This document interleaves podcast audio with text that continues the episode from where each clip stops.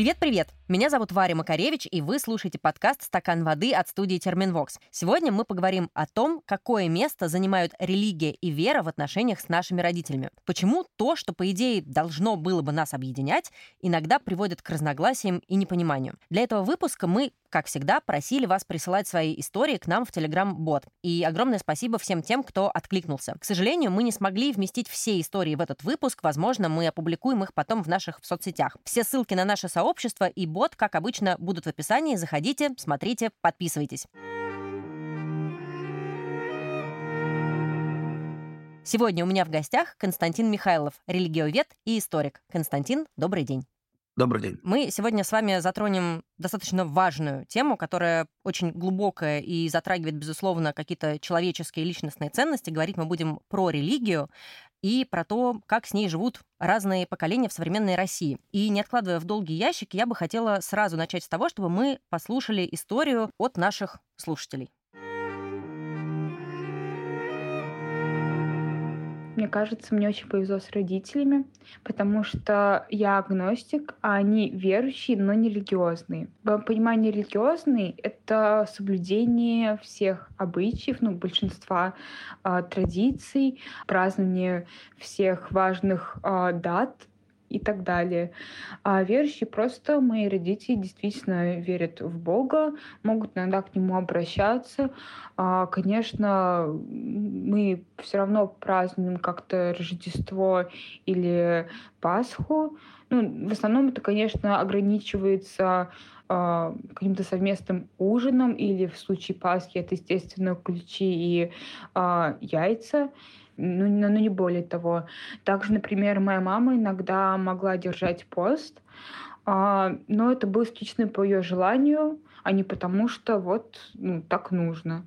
Соответственно, поэтому наши позиции, казалось бы, не так далеко друг от друга, а, и особых разногласий у нас никогда не было. Как мне кажется, в принципе, взаимоотношения будут зависеть от уровня религиозности или от того, насколько человек верит. Потому что если бы мои родители были религиозными, то у нас были бы просто огромные конфликты, ибо я не согласна со многими обычаями, нормами в религии, и поэтому если бы мои родители строго соблюдали ту же Библию или Коран, то ну, я даже не боюсь представить, какие бы у нас взаимоотношения были. Мне кажется, такая хорошая иллюстрация как раз про разные поколения. Давайте попробуем разложить, что происходит в современной России в головах у наших условных родителей, что происходит у взрослых детей, как они относятся к религии. Вот эта картинка, описанная здесь, для вас типичной, кажется? Да, картина совершенно типичная, обыкновенная, но я бы не сказал, что она может хоть сколько-то считаться иллюстрацией разницы между поколениями. Мы видим здесь два поколения. Одно поколение слабо религиозное, верующее, невоцерковленное. Другое такое же точно. Агностик допускает существование Бога, присутствует на семейных каких-то торжествах, связанных с религией, может быть, чуть-чуть более неуверенно в религиозных взглядах. Вот, собственно говоря, и все. Это разница не поколенческая, мы в пределах и поколения э, родителей нашей героини, и в поколении самой нашей героини предостаточно людей с обоими типами взглядов. Это самый типичный, в общем и целом, концепт для современной России. В России очень мало людей воцерковленных, это ну, буквально пара процентов, может быть, три-четыре максимум процента православных и ну, примерно тот же процент от мусульман, ну, в их случае, конечно, не воцерковленных, но, скажем, регулярных прихожан мечети. В буддистских регионах, может быть, даже еще меньше процента регулярно посещающих там дацаны, общающихся с исламом. И подавляющее большинство при этом идентифицирует себя как верующих. Атеистов, таких твердых в отказе от каких бы то ни было религиозных взглядов, всего на всю Россию ну, процентов пять-семь, по-видимому, сейчас. Это для развитой страны это очень-очень небольшая цифра. Но большинство находится как раз в этом зазоре между воцерковленными и атеистами, то есть допускает существование высших сил, соблюдает кое-какие не обряды, но традиции народные, характерные для русских, татар, чеченцев, дагестанцев, калмыков, в зависимости от региона и традиций. Ну и, в общем, в целом, вот ведет себя примерно так, как ведут себя родители нашей героини, и она сама. Честно говоря, никакого барьера межпоколенческого я не вижу. Но при этом, по крайней мере, по этой истории, я думаю, что раз вы подтвердили мою догадку, что это достаточно типичная картинка, что во многих таких же историях инициаторами условного сидения за столом вместе с куличом и крашенными яйцами или отмечания Рождества или каких-то других религиозных праздников, которые, например, не православные, выступают родители. И тут у меня, как у обывателя и у человека, который не исследовал глубоко этот вопрос, мне становится интересно, как так получилось, что поколение, которое родилось, в общем-то, в Советском Союзе, где с религией, ну, сложненько было, прямо скажем, почему же тогда именно они вдруг становятся вот этим локомотивом, который говорит, а давайте будем отмечать религиозные праздники? Вы знаете, честно говоря, в этой ситуации, вот вы правы, действительно, тут есть интересный вопрос, вот в той ситуации, которую мы сейчас рассматриваем, дело, возможно, не в религиозных праздниках. Дело, в принципе, в том, что поколение, ну, скажем, родителей, да, обозначим сейчас этих людей так, поколение людей, ну, скажем, за пятьдесят, в большей степени воспитано в старых, скорее, советских, в общем и целом, традициях домашних праздников. И неважно, будет ли это Пасха, Рождество, Новый год или восьмое марта, да, это может быть что-то совершенно секулярно-светское мероприятие, но все равно салатик, бутылочку вина или шампанского, или водочки, или чего-нибудь такого как бы появится на столе. Для поколения младшего больше характерны другие типы времяпрепровождения, да, как бы встречая Новый год, люди двадцати-тридцати лет вряд ли будут устраивать себе прям большое регулярное застолье с распеванием песен. Эта традиция просто ушла. И в данном случае дело не в религии, дело в как бы сохранении некоторых старых городских или сельских, в некоторых случаях, но чаще городских традиций, такого вот семейного времяпрепровождения. Что важно, и, собственно говоря, уже и бабушек, и дедушек, пережило, конечно, очень большой культурный слом в конце восьмидесятых, начале девяностых годов, когда советский официальный атеизм ушел, и пришла как бы новая эпоха с очевидным одобрением религии. Причем я бы даже сказал, что в конце восьмидесятых, начале девяностых кредит доверия религии был в обществе едва ли не выше, чем сейчас. Потому что в наши дни в обществе совсем несложно услышать, скажем, критику церкви. Это вещь совершенно обыкновенная. Часто в конце восьмидесятых, начале девяностых, наоборот, как правило, о церкви говорили совершенно иначе, с придыханием. Ей был выдан очень большой в этом смысле кредит доверия.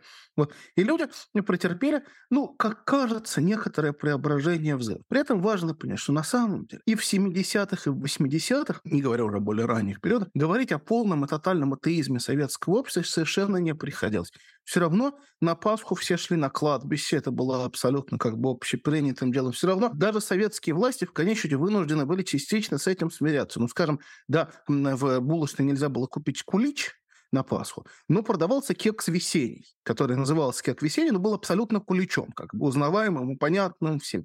Да, светить этот кулич было сложнее, но сама его покупка... Кулич есть, а слова нету. Да-да-да, слова нету, как бы, но кулич существует, абсолютно точно, да. И, конечно, существовал очень большой комплекс всяких разных парарелигиозных представлений. С семидесятых, восьмидесятых годов люди вовсю интересуются и всякими, значит, инопланетянами. То есть такое, то, что называется, если я не ошибаюсь, магическим мышлением, это вот все примерно в одну категорию можно отнести. В некотором отношении, как бы, хотя магия не противопоставлена религии. Когда мы заряжаем банку, глядя на сеанс Кашпировского или Чумака, условно, да, вот кто постарше наших слушателей помнит эти имена, или когда мы идем помолиться Святой Матроне, мы, в общем-то, с точки зрения религиоведения делаем примерно одинаковые вещи, так или иначе. Мы совершаем некоторые обычаи, обряд с целью получения некоторого, ну, чудесного результата, там, исцеления, еще чего-нибудь в этом роде. Понятно, что за христианством или исламом при этом может стоять неизмеримо большая там философская, интеллектуальная нагрузка, конечно, это мощные, старые философские, богословские традиции, очень интересные, с великолепным искусством, все прочее. На уровне таких технических действий там как бы очень много общего. И люди в восьмидесятых, девяностых поколения родителей, условно, да, как вот мы их называем, этих бабушек и дедушек, начало искать себя. К тому же был некоторый кризис понятийный, некоторый кризис идеологический. Люди не очень знали, как жить дальше. В конце, тем более в начале девяностых, когда Союз рухнул, все были потеряны в большей или меньшей степени. Религия была хорошим способом закрепиться немножко, почувствовать почву под ногами. В конце восьмидесятых, начале девяностых, после семидесяти лет советских гонений, а после вот как бы открытия гласности, свободы печати и прочего, церкви очень доверяли. Она казалась хранительницей старой России, она казалась хранительницей нормальных человеческих моральных устоев, да, и после вымороченной зачастую хоть советской этики, да, она выглядела для многих как такой глоток свежего воздуха. К тому же, ну, все помнили, что бабушки, дедушки были религиозны, с этим были связаны какие-то приятные воспоминания детства. Ну, такая ностальгия детская вот эта. Да, ностальгия. Детская ностальгия. Да, бабушка ходила в церковь. Как бы, ну, бабушка... А ведь, ведь нет у человека лучше бабушки, как правило, да? Поэтому понятно, что с этим связаны какие-то хорошие воспоминания. Тебе прошло тридцать лет. В конце восьмидесятых церковь еще недавно гонимая, слабая, э, униженная, но набиравшаяся сил, выглядела для многих очень привлекательно. Сейчас церковь сильная, богатая, влиятельная, производит совершенно другое впечатление. И, напротив, многие, если тогда многие чувствовали, что государство слишком давит на церковь, теперь, наоборот, многие чувствуют, что государство слишком одобряет церковь и слишком сильно ей помогает. Это сложный вопрос. Но смотрите, вот интересный факт. В две тысячи четырнадцатом году, вы наверняка помните, огромные очереди стояли к дарам волхвов, и в две тысячи шестнадцатом году состоится выставка Серова, которая будет самая посещаемая за пятьдесят лет, но очередь на эту выставку не выдержит никакой конкуренции с очередью к дарам волхвов. А некоторые медиа проводили аналитику, пытались посчитать количество людей в очереди там и там. Разница в двадцать раз. К дарам волхвов очередь была гораздо длиннее. Почему так, если вроде бы, по вашим словам, да, согласно там каким-то исследованиям, сейчас кредит доверия чуть меньше? А очереди все равно огромные. Я сам работал в очередях с дарами волхвов, ходил, брал интервью с поясом Богородицы. Вот, вы знаете, не понаслышке. Да, да, там действительно было очень много. Ну, тут есть важное собрание. Во-первых, мы должны понимать, что это очень большие цифры, которые стоят, да, в очередях к там, поясу Богородицы и дарам волхвов. В действительности очень маленькие социологические точки зрения. Да, то есть мы понимаем, что ну, даже если туда пришло, не знаю, триста тысяч, даже если туда пришло пятьсот тысяч человек от ста, да, сорока миллионов населения России, это очень-очень немного. Да, туда пришло больше, чем на выставку Серова, по той же причине, по которой в кофейне выпить кофе заходит в целом больше людей, чем в консерваторию. В принципе, круг людей, интересующихся живописью, тем более классической живописью, старой, да, это круг очень узкий. Это интеллигентные круги. Кроме того, от выставки Серова ты как бы ничего не получал, ну, кроме очевидного удовольствия и радости и прочего. В то же самое время, отправляясь к поясу Богородицы, дарам волхвов или чему-нибудь в этом роде, ты с точки зрения верующего человека получал. Получал довольно много, да, ты получал божественную помощь. Очень многие, я вот беседовал, там, помню, сейчас чудесно с очаровательной старушкой, которая рассказывала мне, что вот она в третий раз стоит в этой очереди. Каждый раз по двенадцать часов. Это непростое упражнение. Очень выносливая старушка. Я сейчас позавидовала немного ее здоровью. Да, да, да, очень выносливая старушка. Я говорю, зачем вы стоите в третий раз? Она говорит, ну как же, говорит она, у меня три дочери. Для каждой должна попросить, чтобы она хорошо родила, да?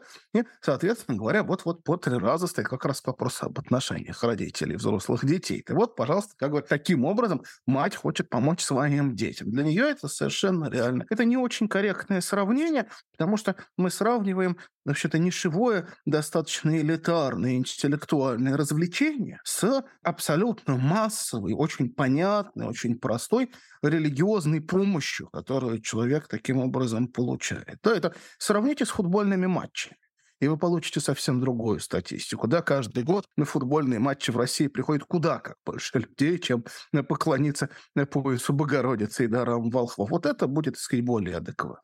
Вы назвали очень хорошую причину, о которой я, честно говоря, не подумала, что действительно в одном случае люди стоят за, ну, назовем это, за какой-то выгодой, да, они взамен что-то получают, придя туда, не просто визуальное удовольствие. И тут хочется спросить, а почему вообще для людей, кроме обещания, что что-то в итоге они за это получат, так важна принадлежность к религии? Я здесь, может быть, даже не, не исключительно про христианство говорю, да, опять же, у нас многоконфессиональная страна. Что вообще дает это, кроме чувства общности, кроме вот этого ожидания, что ты что-то получишь, что-то еще там кроется за этим? Почему это людям важно? Ну, я сразу скажу, что это чрезвычайно сложные вопросы, над которым религиоведы бьются ну, столько, сколько существует религиоведение, то есть ну, лет сто пятьдесят, даже уже побольше, полтора веков к настоящему моменту. Понятно, что здесь нет одного ответа, здесь есть комплекс ответов. Религия, с одной стороны, конечно, вы правы, дает нам очень мощную социальную поддержку. Я член общины, член прихода, член сообщества. Это важно, тем более в городском мире. Потому что, знаете, в старом сельском мире ты всегда был членом общины. Общины. Твои родные товарищи были плечом к плечу с тобой. В современном городе ты один, ну, в большей или меньшей степени. Да, ты должен искать, если ты хочешь получить социальное сообщество, ты должен искать свой приход, община, православная, буддистская, мусульманская, в данном случае значения совершенно не имеет. Они все выполняют выполняет эту функцию. Второй момент – очень мощный психологический запрос. Во все времена, ну и в наши дни, естественно, мы живем в достаточно травматичном психологическом мире, непростом, да, беспокоящем нас. Религия обладает очень мощным утешающим, умиротворяющим, успокаивающим фактом. Есть довольно много опросов и исследований психологических, современных, ну, они больше западные, но я вас уверяю, что в России это тоже работа, которые показывают, что в среднем религиозный человек чувствует себя более счастливым, чем человек нерелигиозный. Вот это я сам атеист, по взглядам. Ну, когда меня люди спрашивают, кем лучше быть верующим или атеистом, я всегда говорю, конечно, лучше быть верующим. Да, с психологической точки зрения гораздо лучше. Но не факт, что у вас получится, если вы уже задумались над этим вопросом. Но, в принципе, шанс есть. И стоит лучше всегда выбирать веру. Третье важно. Это основание, обоснование своих моральных взглядов. Знаете, вот у нас у всех есть какие-то ценности, и эти ценности должны быть чем-то подкреплены в наших глазах. Но чем? Это может быть государственная идеология, если она есть. Это может быть народная традиция, если она есть. Простая ситуация, с которой, условно, я уверен, сталкивались многие наши слушатели. Вот родители старшим, взрослым своим детям говорят, надо иметь детей. Да, такой типичный совершенно. Надо, где внуки, короче, где внуки? И вот если спросить в этот момент вроде, а почему надо иметь детей? Довольно часто они скажут, ну вот как бы, а вот религия, то в числе прочих аргументов, религия учит нас, что надо иметь детей. В действительности не то чтобы они из религиозных взглядов считают, что надо иметь детей. Наоборот, они считают, что надо иметь детей, и получают дополнительную аргументацию этого, прибегая к религии. Эта дополнительная аргументация дает человеку силу, уверенность, как бы комфорт. Но не надо сбрасывать самого очевидного. Религия помогает нам понять, что будет с нами после смерти.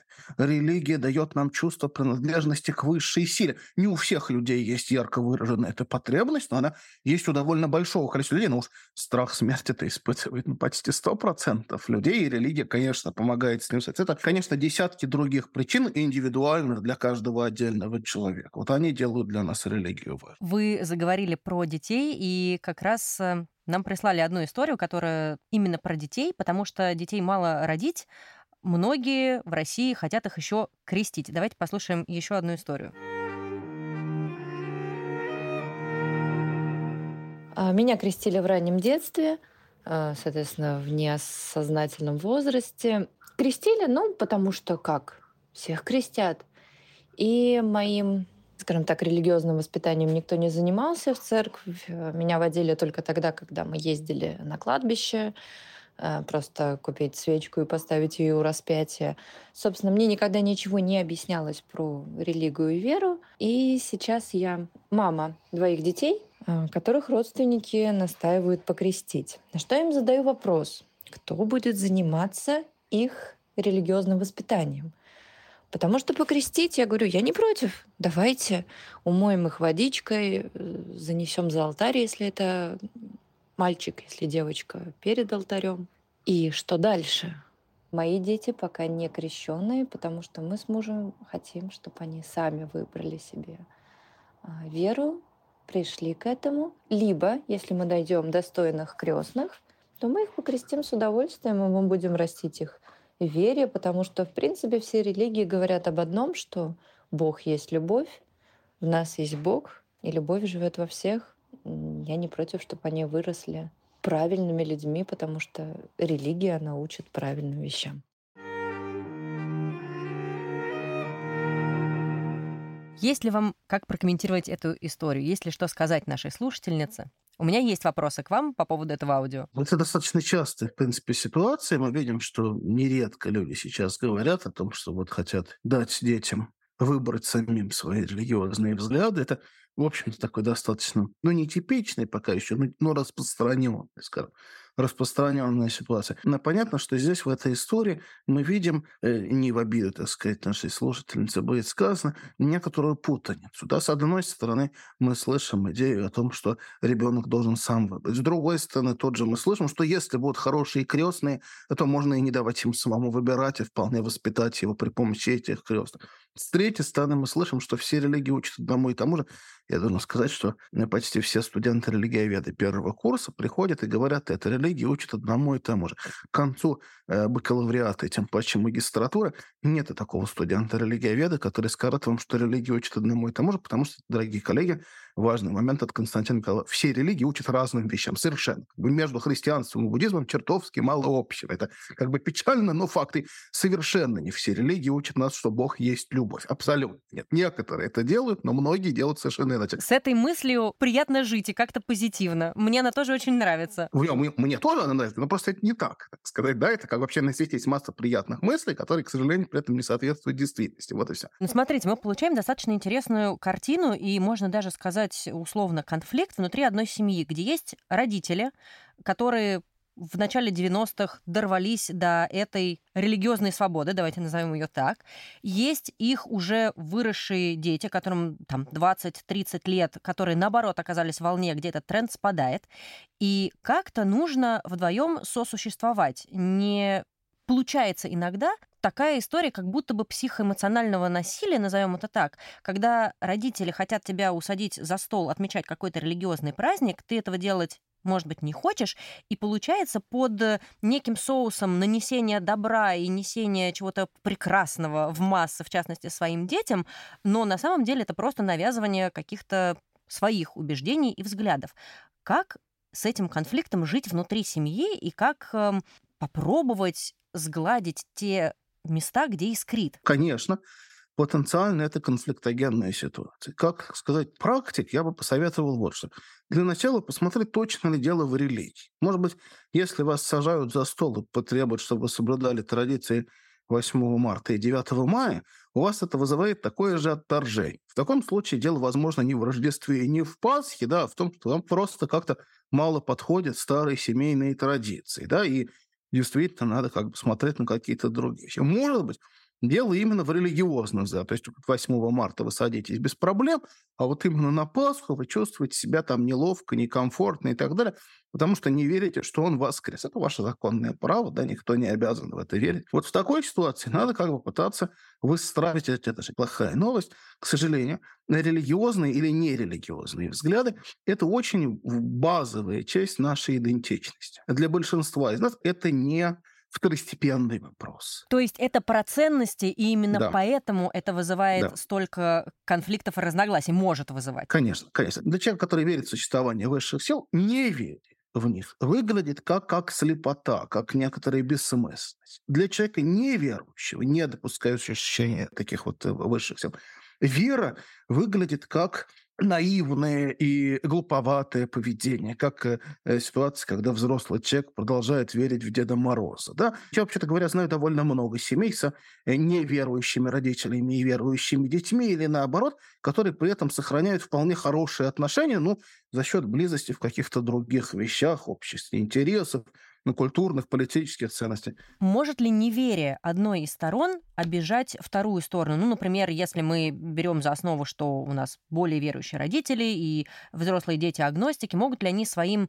неверием обидеть? Ведь если речь про ценности, то тут очень легко обидеться. Или все-таки вера и религия — это про принятие, и в таком случае тот, кто верит, ну, должен как-то, может быть, более снисходительно относиться к тому, кто не верит. Вера и религия — это абсолютно не про принятие. Может быть, в некотором условном идеале это и так, но вообще, в принципе, даже если мы посмотрим на базовые религиозные тексты, мы увидим-то абсолютно другие вещи. Что говорят нам базовые религиозные тексты? Тот, кто не верит, будет гореть в аду. Какое уж тут приятие, да? Тот, кто не верит, сгинет в бесконечной череде перерождений, да, и так далее. Ну, в зависимости от религиозной общины. Религиозные традиции, как бы нам не хотелось часто видеть обратно, не про любовь, не про приятие. Она про веру в сверхъестественное и посмертие. Вы сегодня снимаете со всех розовые очки и рушите все надежды. Да, простите, я как бы я, я, я знаю, что иногда как бы людям неприятно слушать религиоведы. Вообще гуманитарные науки очень жестокая, циничная вещь. Разумеется.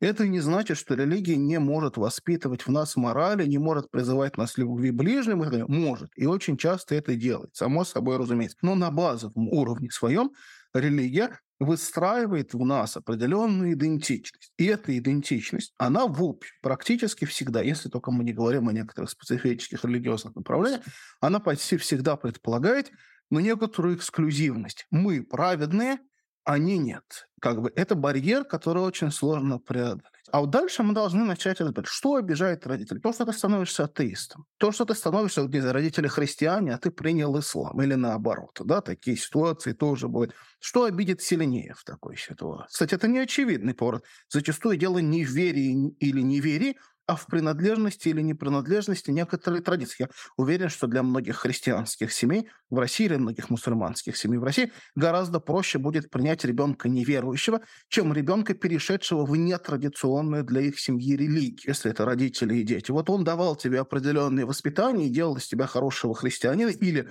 эм, твердого атеиста, неважно в данном случае, или благочестивого мусульманина. А ты вдруг оказался не таким, каким он тебя воспитывал. И опять-таки тут религия остается часто составляющей более общих, как бы, взаимных претензий. Точно так же, как для условного ребенка, взрослого нашего, да, религия родителей может стать частью тех семейно-родительских традиций, которые он отталкивает. Я не говорю сейчас, правильно или неправильно он делает, это как бы, ну, ситуативная история, но он так или иначе, он отталкивает эти традиции, и вместе с этим отталкивает и какие-то, ну, религиозные ценности. Ну, к сожалению, или к счастью, наверное, может быть, к счастью, скорее в этой ситуации, эм, религиозные взгляды, помимо прочего, еще и очень индивидуальные вещи. Мы сами в себе их вырабатываем, мы сами в себе их формулируем. И от религиозных взглядов или отсутствие этих религиозных взглядов насильно нас никто не сможет заставить верить так, как нам не хочется. Это внутренний процесс. Вот как бы вот, вот, вот что там касается участия в конкретных обрядах, тут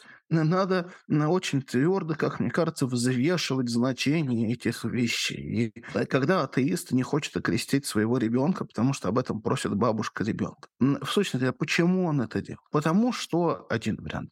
Он считает, что это некоторый символически важный акт, и ребенка огорчит в будущем, если окажется, что он крещен, а он как бы будет атеистом. Или он в глубине души все-таки допускает, что крещение обладает некой мистической, магической, религиозной силой, и поэтому говорит...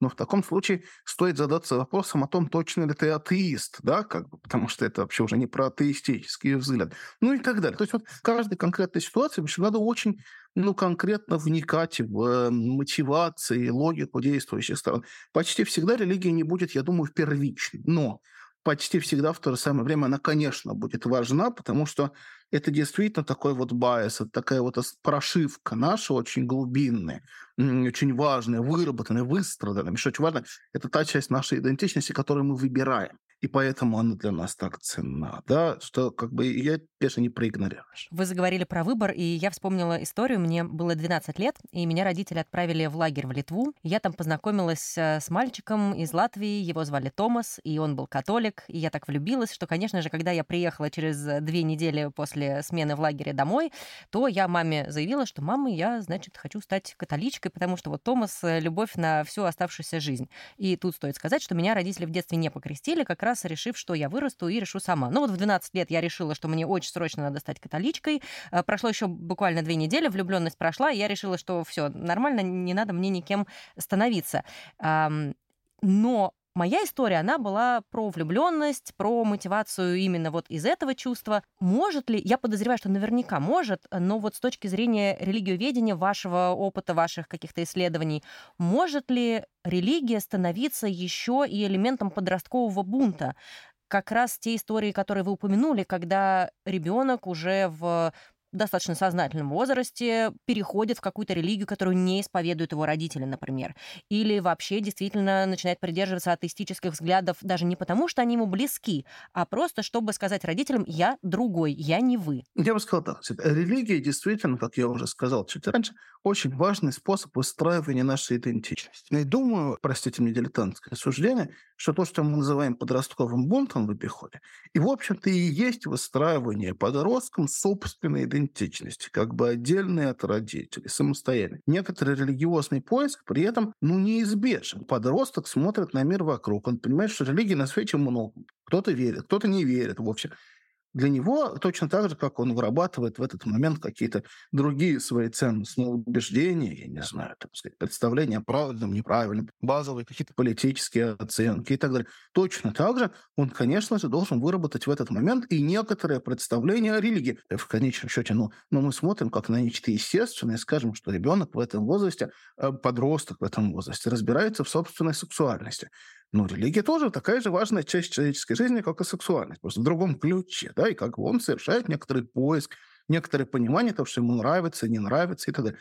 Это нормально. Странно, если ребенок этого не сделал. И важно понимать, однако, что религиозная идентичность – это не что-то, что человек раз и навсегда выбирает на всю свою жизнь. Это процесс поисков, процесс трансформации. Религии-то очень любят нам говорить, конечно, что это один раз и навсегда, и ты окрестился, и все. С этого времени ты... Но в реальной жизни все иначе, как вы понимаете, да? Люди очень часто меняют свои религиозные взгляды. Как и любые другие. Как, как и люб... Абсолютно. Как и любые другие. Не любил маслины, потом полюбил маслины. Это прям моя история. Да, это ну, миллион, и миллионов людей вместе с вами. Мы сейчас живем совсем не в том мире, в котором формировались традиционные религии.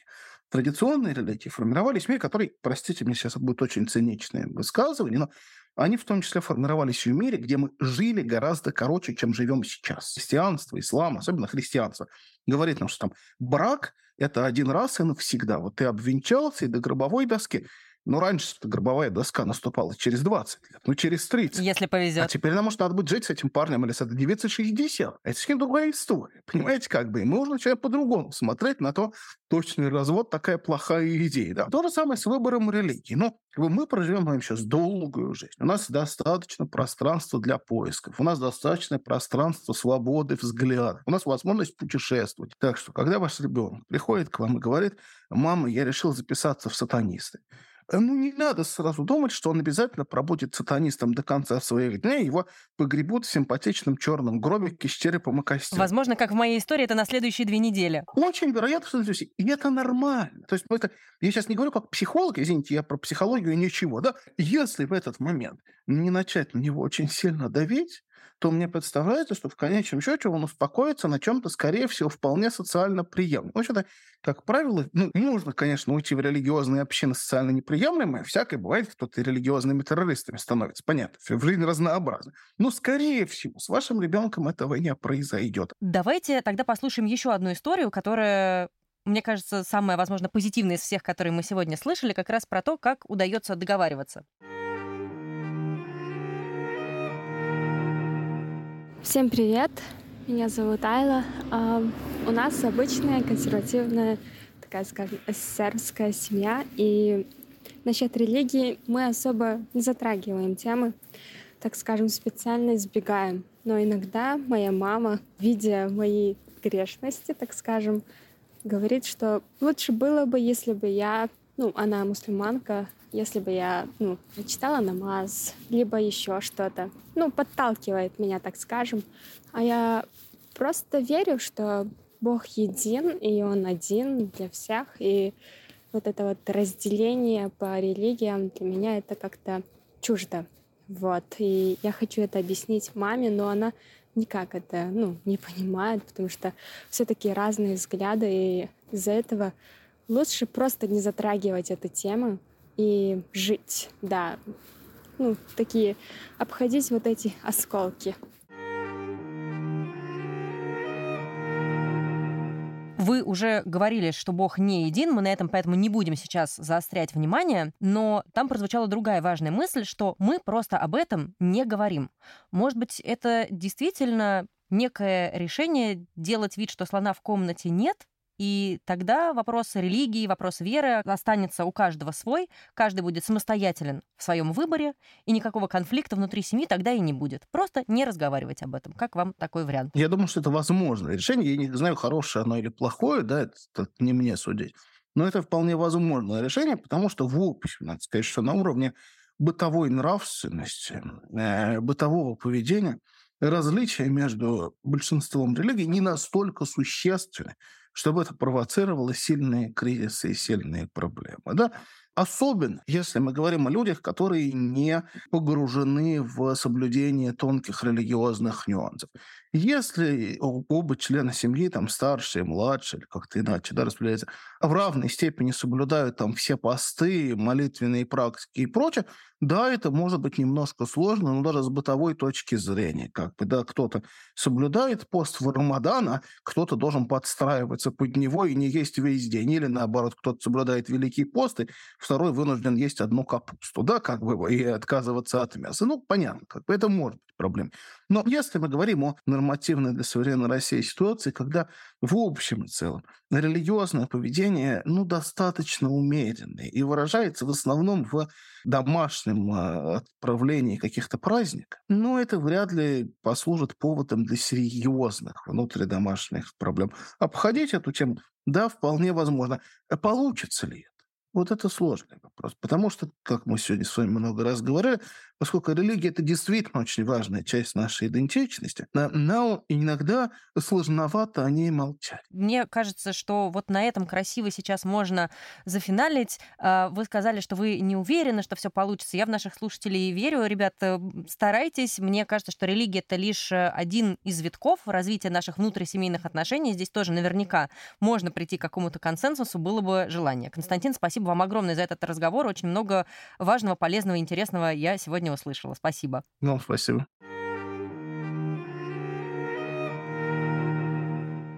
Это был подкаст «Стакан воды» от студии «Терменвокс». В конце я всегда активно приглашаю вас подписаться на наши аккаунты в соцсетях, в той самой запрещенной, о которой нельзя говорить, и во ВКонтакте.